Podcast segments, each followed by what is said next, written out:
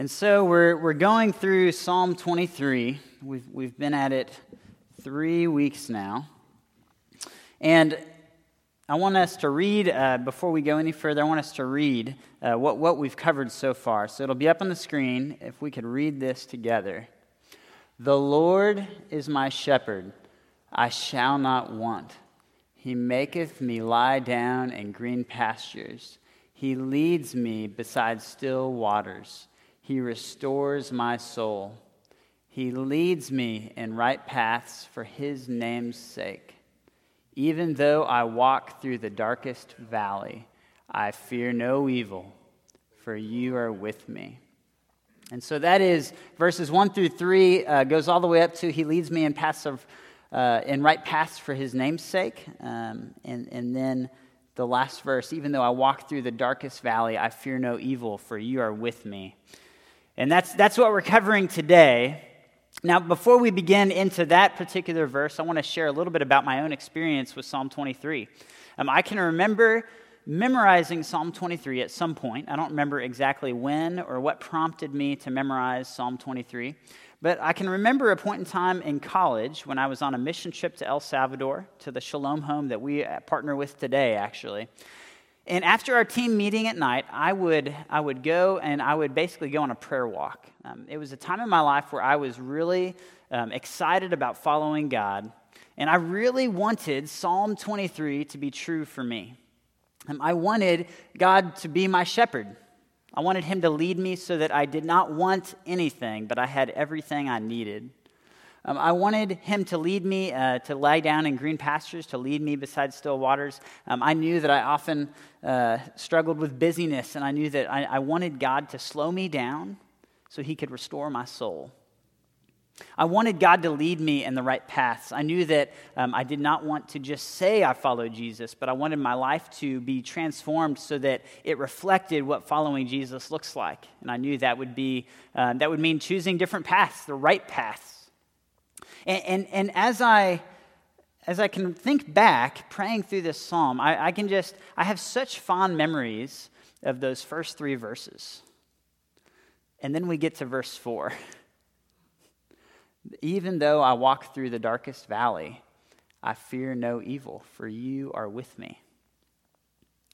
And, and you know, I think at the time I wanted really badly to, for this to be true for me, but to be honest, I was at a mountaintop I was not in a dark valley. And so I'm not really sure I worked through this for myself. I'm not sure I really worked through with God. What does it look like for me to follow Him in a dark valley? Um, and actually, if I think if I think through it a little bit more, this is maybe actually what I wish verse 4 would be like. Even though dark valleys exist, I am not afraid, for you keep me out of them.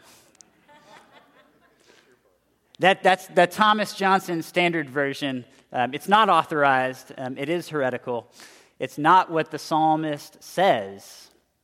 And, and so while I think we want God to be our shepherd, uh, I just think that this part of the psalm challenges us because it leads us to a place that we really would rather not go. So let's pray as we begin looking at this. God, help us to go somewhere that's hard. God, help us as we, as we work through this psalm, as we listen to your word, and let your spirit come and search the depths of our hearts. Help us to be honest with where this rubs us. Help us to let down our guard so that you can come in and show us what it looks like to follow you, even in the dark valleys. God, come and let the words of my mouth and the meditations of all of our hearts be pleasing to you, for you are our rock and our redeemer. Amen. And so, this problem of not wanting to go through dark valleys, I, I don't think it's something just I struggle with. I think it's something that um, I see fairly often in many people's lives. And I came across a book a few years ago, um, a book by Timothy Keller. He's a pastor in New York City. Uh, the book is called Walking with God Through Pain and Suffering. And in the beginning of the book, um, he, he starts in one of the first chapters, he just he talks about different cultures of suffering in different ways that different cultures throughout history have, have taught themselves how to process suffering, how to, how to answer the question why do bad things happen? How do we get through them? Um, what, what, how are we going to work through the dark valleys, is kind of how that relates to this topic today. And it's interesting, Timothy Keller identifies four different cultures of suffering. There, there's a moralistic culture, which says that bad things happen because uh, we make bad choices, we do wrong things. And so, if we want the bad things to stop happening, we need to stop doing wrong things. Um, Hinduism is actually an example of this, where the belief of karma says that if I'm suffering in this life, it's because of something in the past life I did that was wrong. And then if I want to stop suffering, I would make sure I don't do wrongdoings in this life, and then my next life it'll be a lot better. That's the promise of, of karma and Hinduism. That's how that framework works. Um, there's a self transcendent framework. Um, Buddhism is similar to this. Um, it says that suffering is basically an illusion, and if you meditate and rise above it, you can, uh, you can basically escape it through meditation. Um, there's a fatalistic um, culture or framework of suffering. The fatalistic uh, framework says that uh, suffering is your destiny. You can't escape it, so you need to, to toughen up, build up endurance, and you will receive glory and honor on the other side of that. So, Greek Stoicism is a great example of that. Uh, kind of how that's, that's one um, kind of religion or culture that has taken the, the fatalistic approach to suffering. And then there are many different uh, cultures and societies that prefer a dualistic approach to suffering, which says that there is a great cosmic battle, and we are the victims caught between good and evil forces fighting. We, we are the casualties of that war. But if we stay strong to the end, one day the good will prevail and we will not have to suffer anymore. And so I'm not trying to say that one of these is right or wrong. Um, I actually don't think Christianity fits in only one of these categories. Um, and, and the goal today is not to uh, come up with an entire theology of suffering. As, as, as exciting as that would be, but um, really, the more interesting thing is Timothy Keller says that these are present throughout many cultures and throughout history, but in our modern Western world, we actually have a different culture of suffering. None of those quite fit what we see in the Western secular world. He says that in the Western secular world, our approach to suffering is that suffering does not have any purpose or rhyme or reason but it is uh, purely an accident. And if we believe that the reason for suffering is just because it's an accident, it's an inconvenience for my life, then the way we get through suffering is we avoid it at all costs. We, we just we run from it. We insulate ourselves from any kind of pain or suffering or hurt. And, um, and if we do that, maybe at least in this life, we can enjoy ourselves for a little bit. And, and whether that's what we personally believe or not, the world around us lives by that. We seek out uh, the safest neighborhoods to live in. We take vitamins so that we can be healthier. We, we try to improve our physical fitness. We try to deny our own mortality even by um, seeking youth.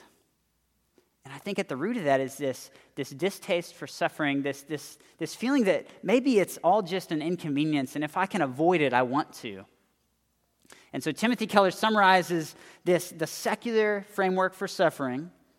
He summarizes it well in this quote. Um, he says, In the secular view, suffering is never seen as a meaningful part of life, but only as an interruption. Now, as much as I feel the pull to agree with this, I also find some problems with it. Um, you see, I think there's some parts of life that, whether we like it or not, um, we, we have to face hard times. Uh, there are some hard times that we can choose to run away from, but if we do, I think it will stop us from growing. It'll stop us from moving forward, and I don't think we will enjoy life to the fullest. Um, I think if I think there are a number of situations in life where we have to choose if we're going to avoid a dark valley or if we're going to walk through it. When a loved one dies, we can avoid the dark valley and put up a strong front and pretend that we're okay, right? Uh, or we can move through the dark valley by doing the hard work of grief and loss. That, that, that is hard. That's a dark valley. But you don't, you don't get ahead in life by pretending that that's not there and running away from it. Um, a few more that I was, uh, that I was thinking of. Um, when our life plans and our hopes and dreams come crashing down, we can pull ourselves up or we, we can avoid the dark valley by pulling ourselves up by our own bootstraps, by doubling our efforts, by making sure that we can get what we want the next time. Or we can move through the dark valley by going to God to process what's happened and consider God, what are your plans for my life? Um, when, when we are battling with depression, we can avoid the dark valley by pretending that we're happy, or we can move through the dark valley by going to God, by going to someone who we know cares about us and saying, I am stuck in this and I don't know how to get out. Uh, when we're stuck in addiction and unable to get ourselves out, we can avoid the dark valley by convincing ourselves that uh, maybe what we're addicted to only really affects us, anyways. It doesn't hurt anyone else. Uh, whether it's alcohol or drugs, or the more subtle things like money, success, comfort, material goods, safety. Or we can move through the dark valley and we can go to the people that care about us. We can admit that maybe we have a problem that's out of our control and we need someone bigger to help us deal with that. When we are sick and facing our own mortality, we can avoid the dark valley. We can pretend that our fear of death is not there. We can pretend that we're going to be a trooper. Or we can, we can move through the dark valley. We can we can bring up that, that fear, that concern. We can let God show us the hope of the resurrection to take away that fear. But in each of those situations, and in, and in whatever it is that's happening in your life or in my life, um, there are times when we could, have, we could choose to avoid the dark valley, uh, but I think we're better off moving through it with the Lord as our shepherd. And so there's that practical side of me that says, well, that's probably enough to convince me that avoiding it at all costs, avoiding suffering at all costs, is probably not the right answer in life. But then we see that we have this psalm, uh, which, which is built on the Lord being our shepherd. And I think if it is our goal to avoid the dark valley, I think that we will find ourselves in, in a very tough spot when there's a dark valley in front of us I don't think we would be able to claim the Lord as our shepherd if trying to avoid the dark valleys is our number one goal.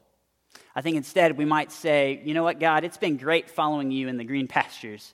I've really enjoyed those still waters. My soul is restored, and I'm glad I'm on right path. But God, now that we're in the dark valleys, I think I'm going to be my own shepherd.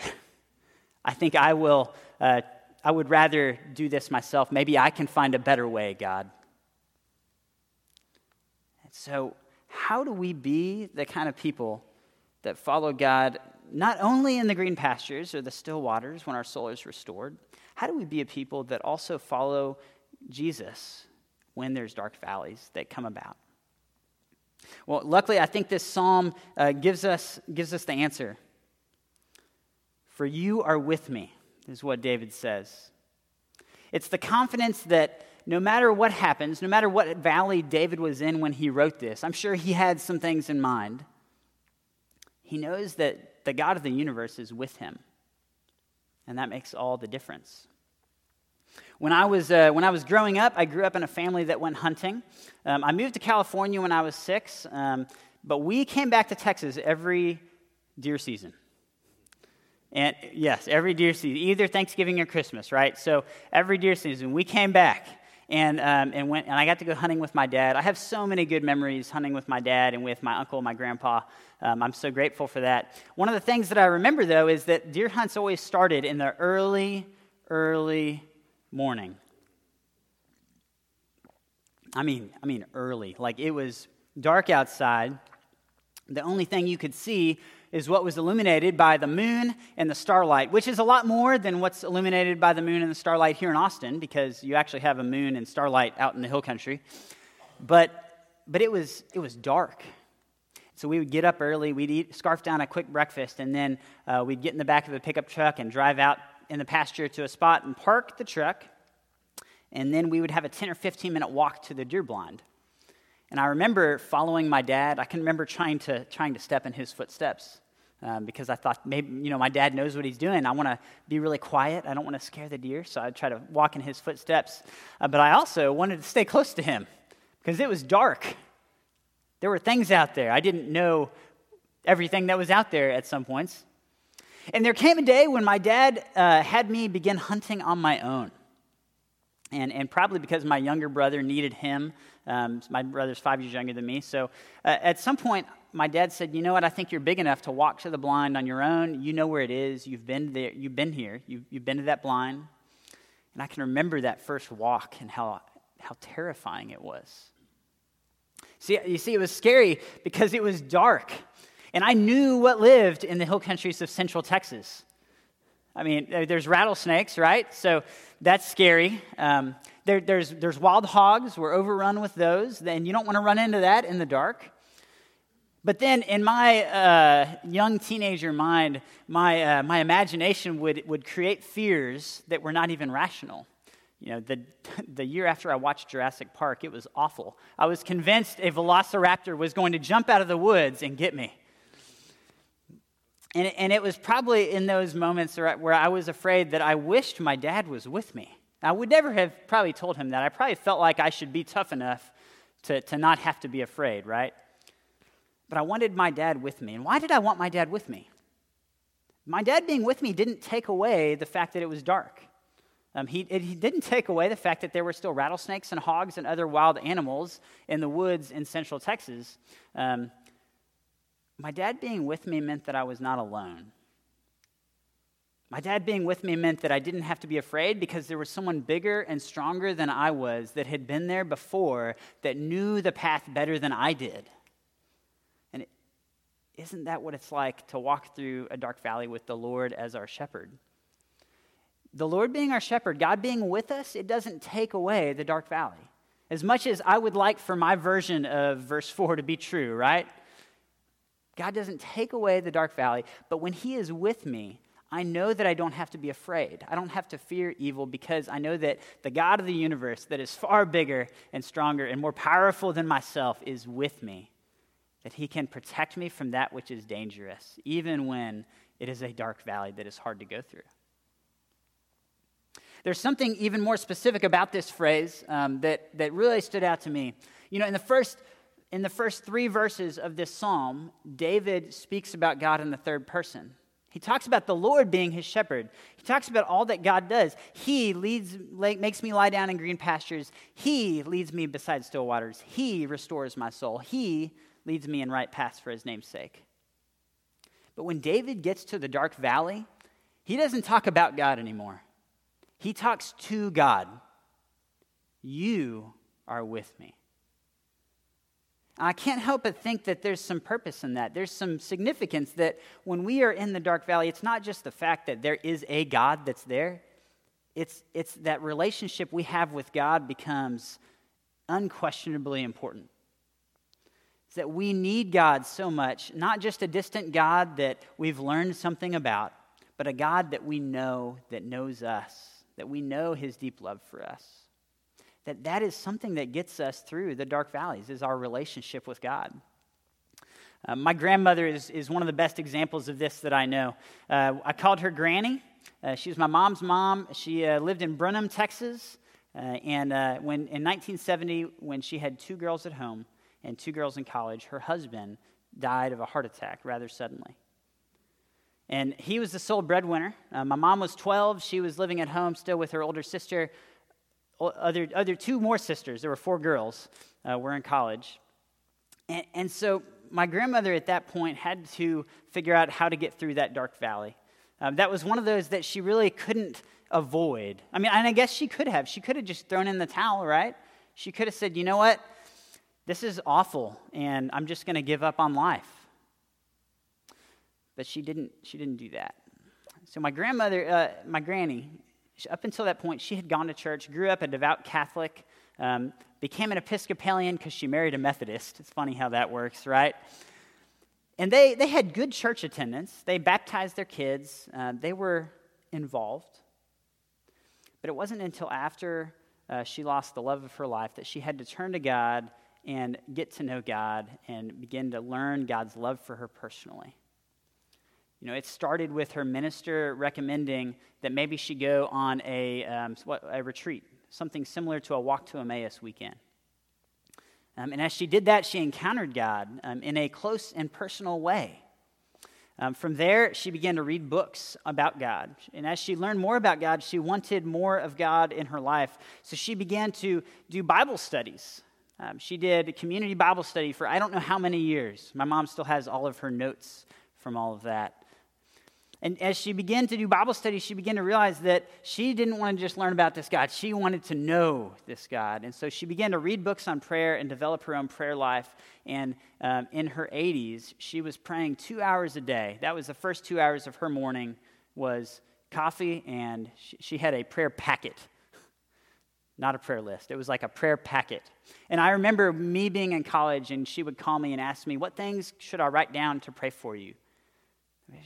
such a devout woman. And she had to navigate the, the loss of the love of her life.